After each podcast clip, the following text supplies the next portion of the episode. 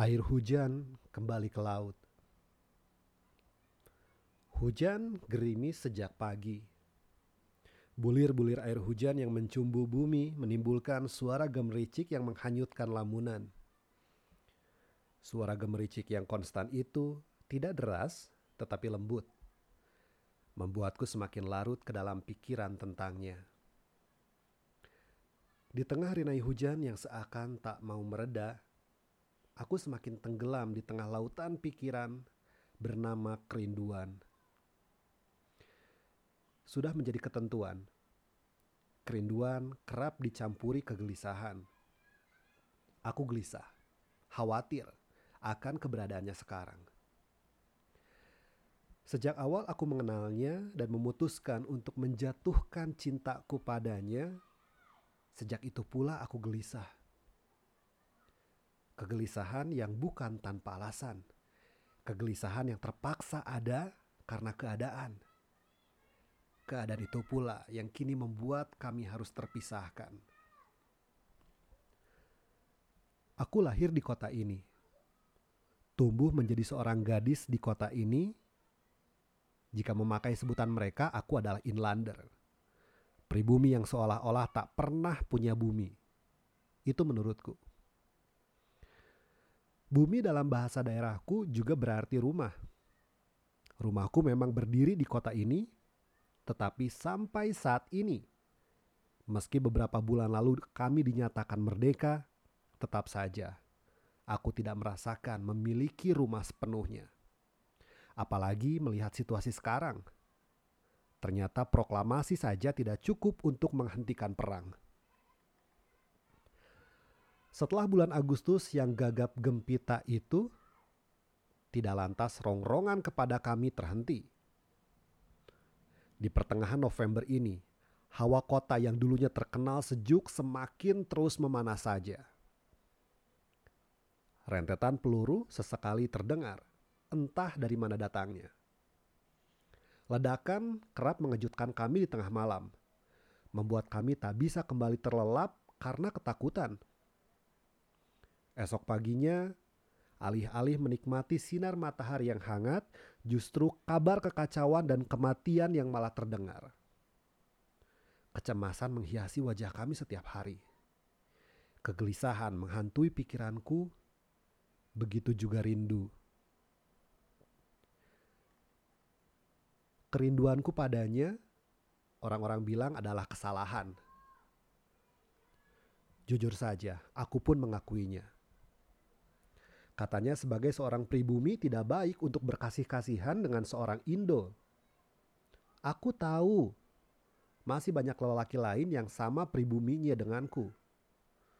Tapi entahlah, jika saja aku bisa menemukan alasan mengapa aku jatuh cinta pada seorang Indo, aku pasti akan mengatakannya. Sayangnya, tidak. Lelaki itu bernama Herman. Aku tak pernah diberitahunya siapa nama keluarganya. Ia seperti tak ingin membawa nama keluarganya yang Belanda. Herman, cukup kau panggil aku Herman tidak usah menanyakan dari mana aku berasal. Aku Indo. Rasanya itu cukup jelas bagimu. Begitulah yang pernah diucapkannya kepadaku. Aku tak akan pernah lupa.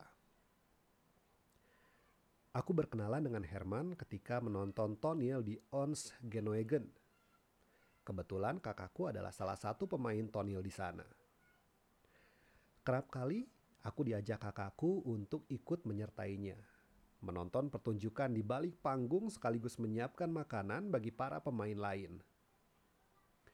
Seperti biasanya, malam itu pun ruang pertunjukan disesaki banyak penonton. Kebanyakan para pemuda organisasi yang kerap dicap ekstremis oleh Belanda. Intel-intel Belanda juga terlihat berjaga membaur di tengah penonton. Memang, Tonil ini kerap mempertunjukkan tema-tema yang anti kolonial, maka tidak aneh jika dicurigai dan sering mendapat pengawasan.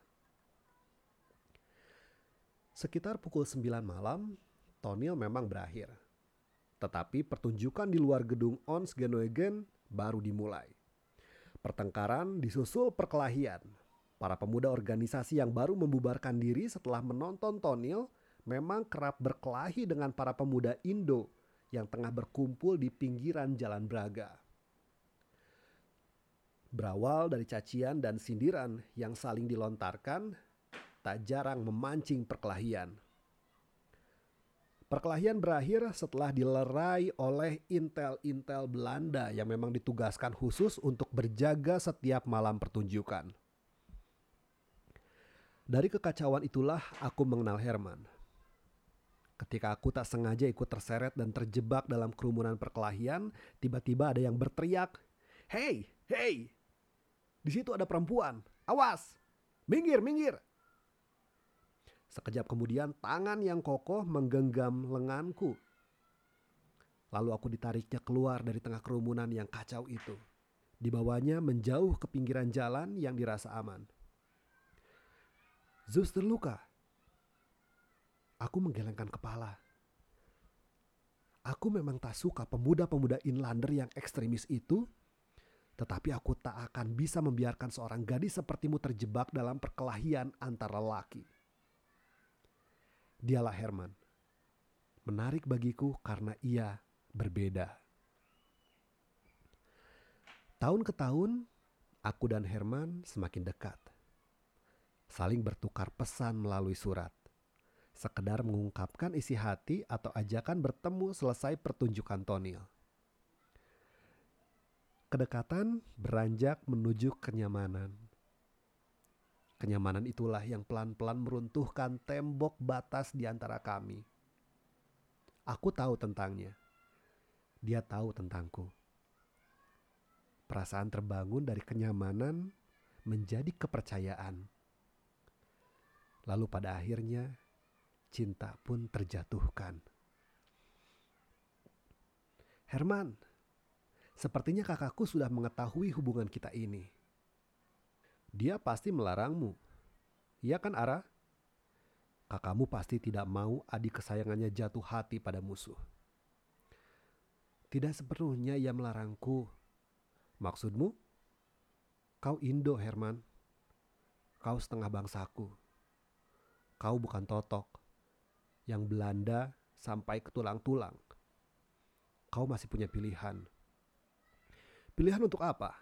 Memihak republik karena aku mencintaimu, agar aku mendapat restu kakakmu.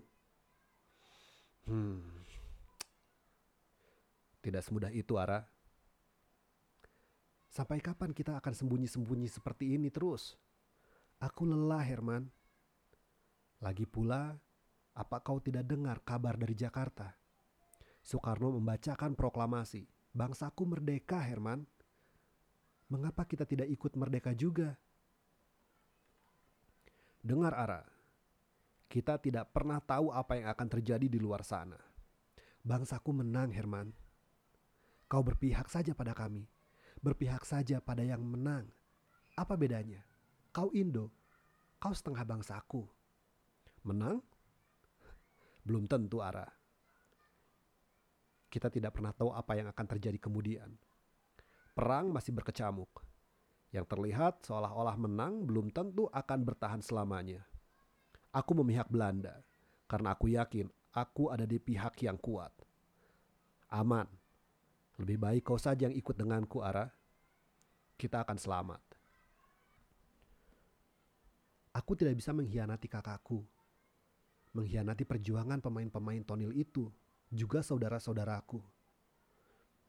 Jika kau berbelot untuk berpihak kepadaku, pada bangsaku, pada cinta kita.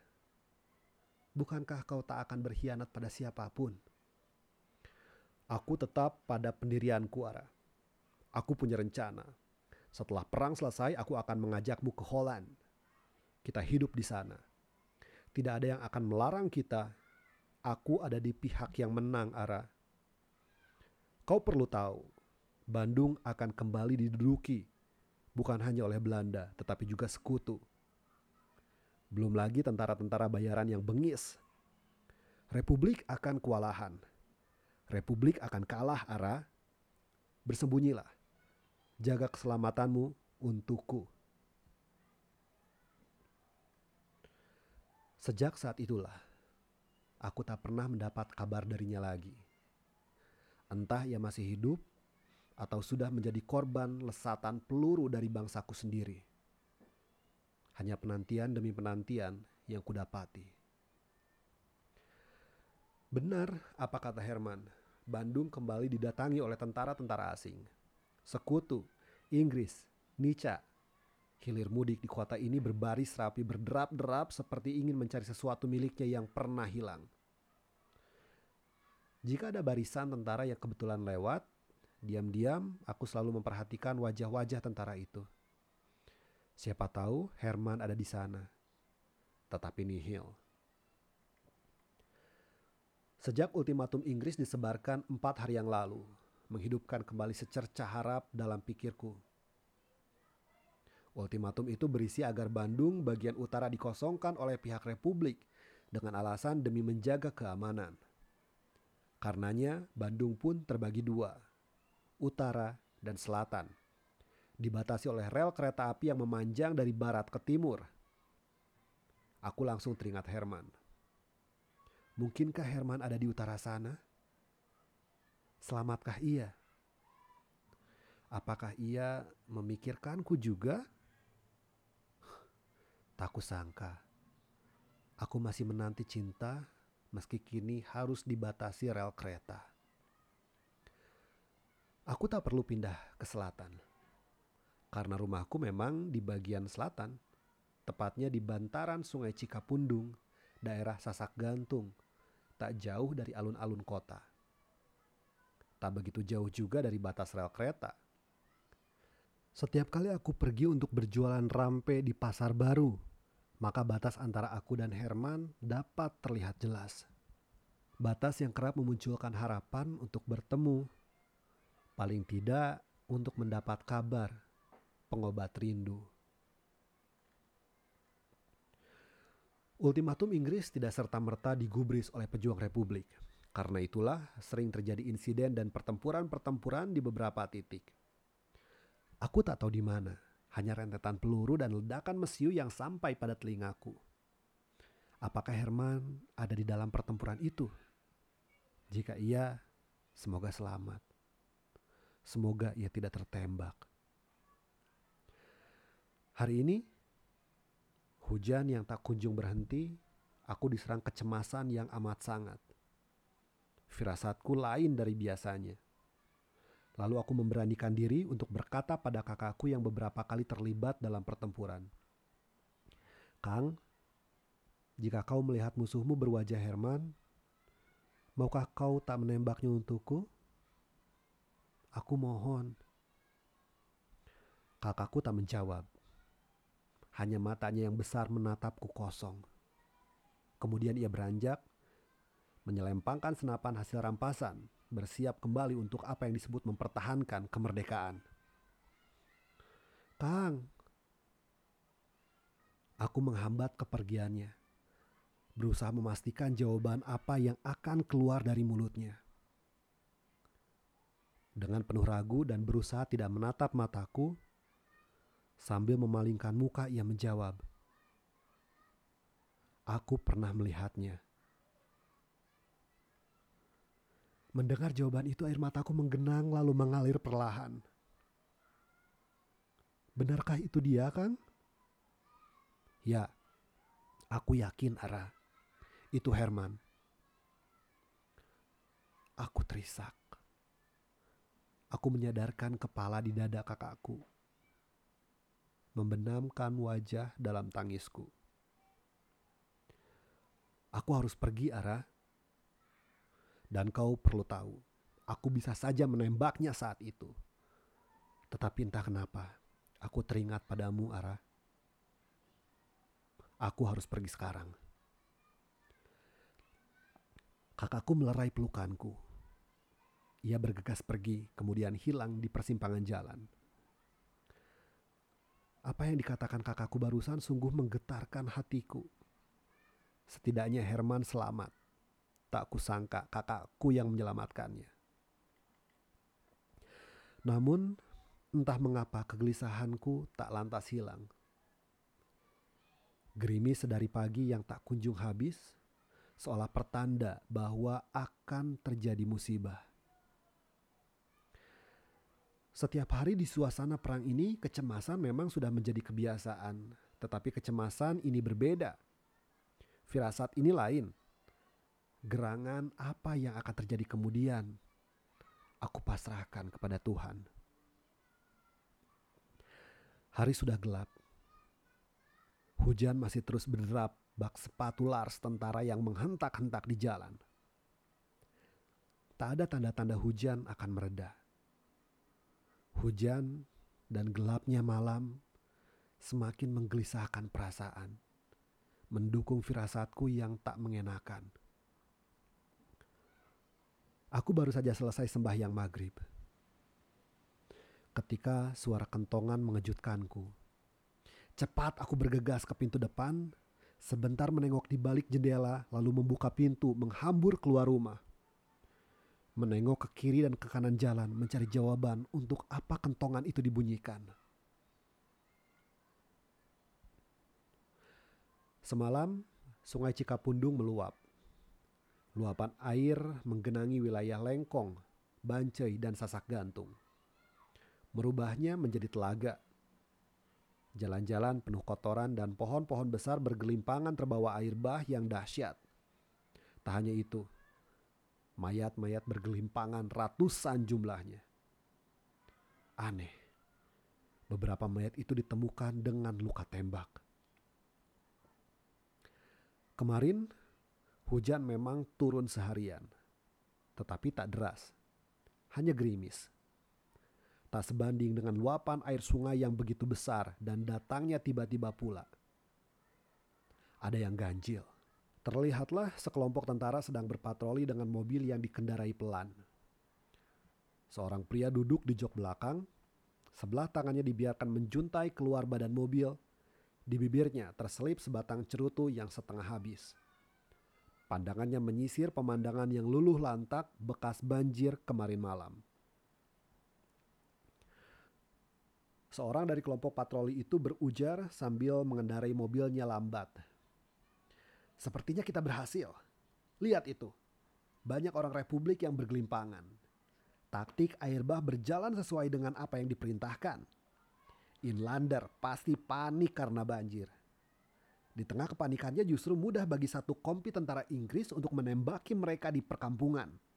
Belum lagi penembak jarak jauh yang ditempatkan di atas Hotel Homansana.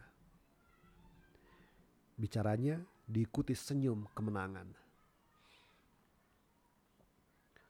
Seorang yang duduk di jok depan ikut angkat bicara. Ya, betul Kapten. Strategi semalam berhasil.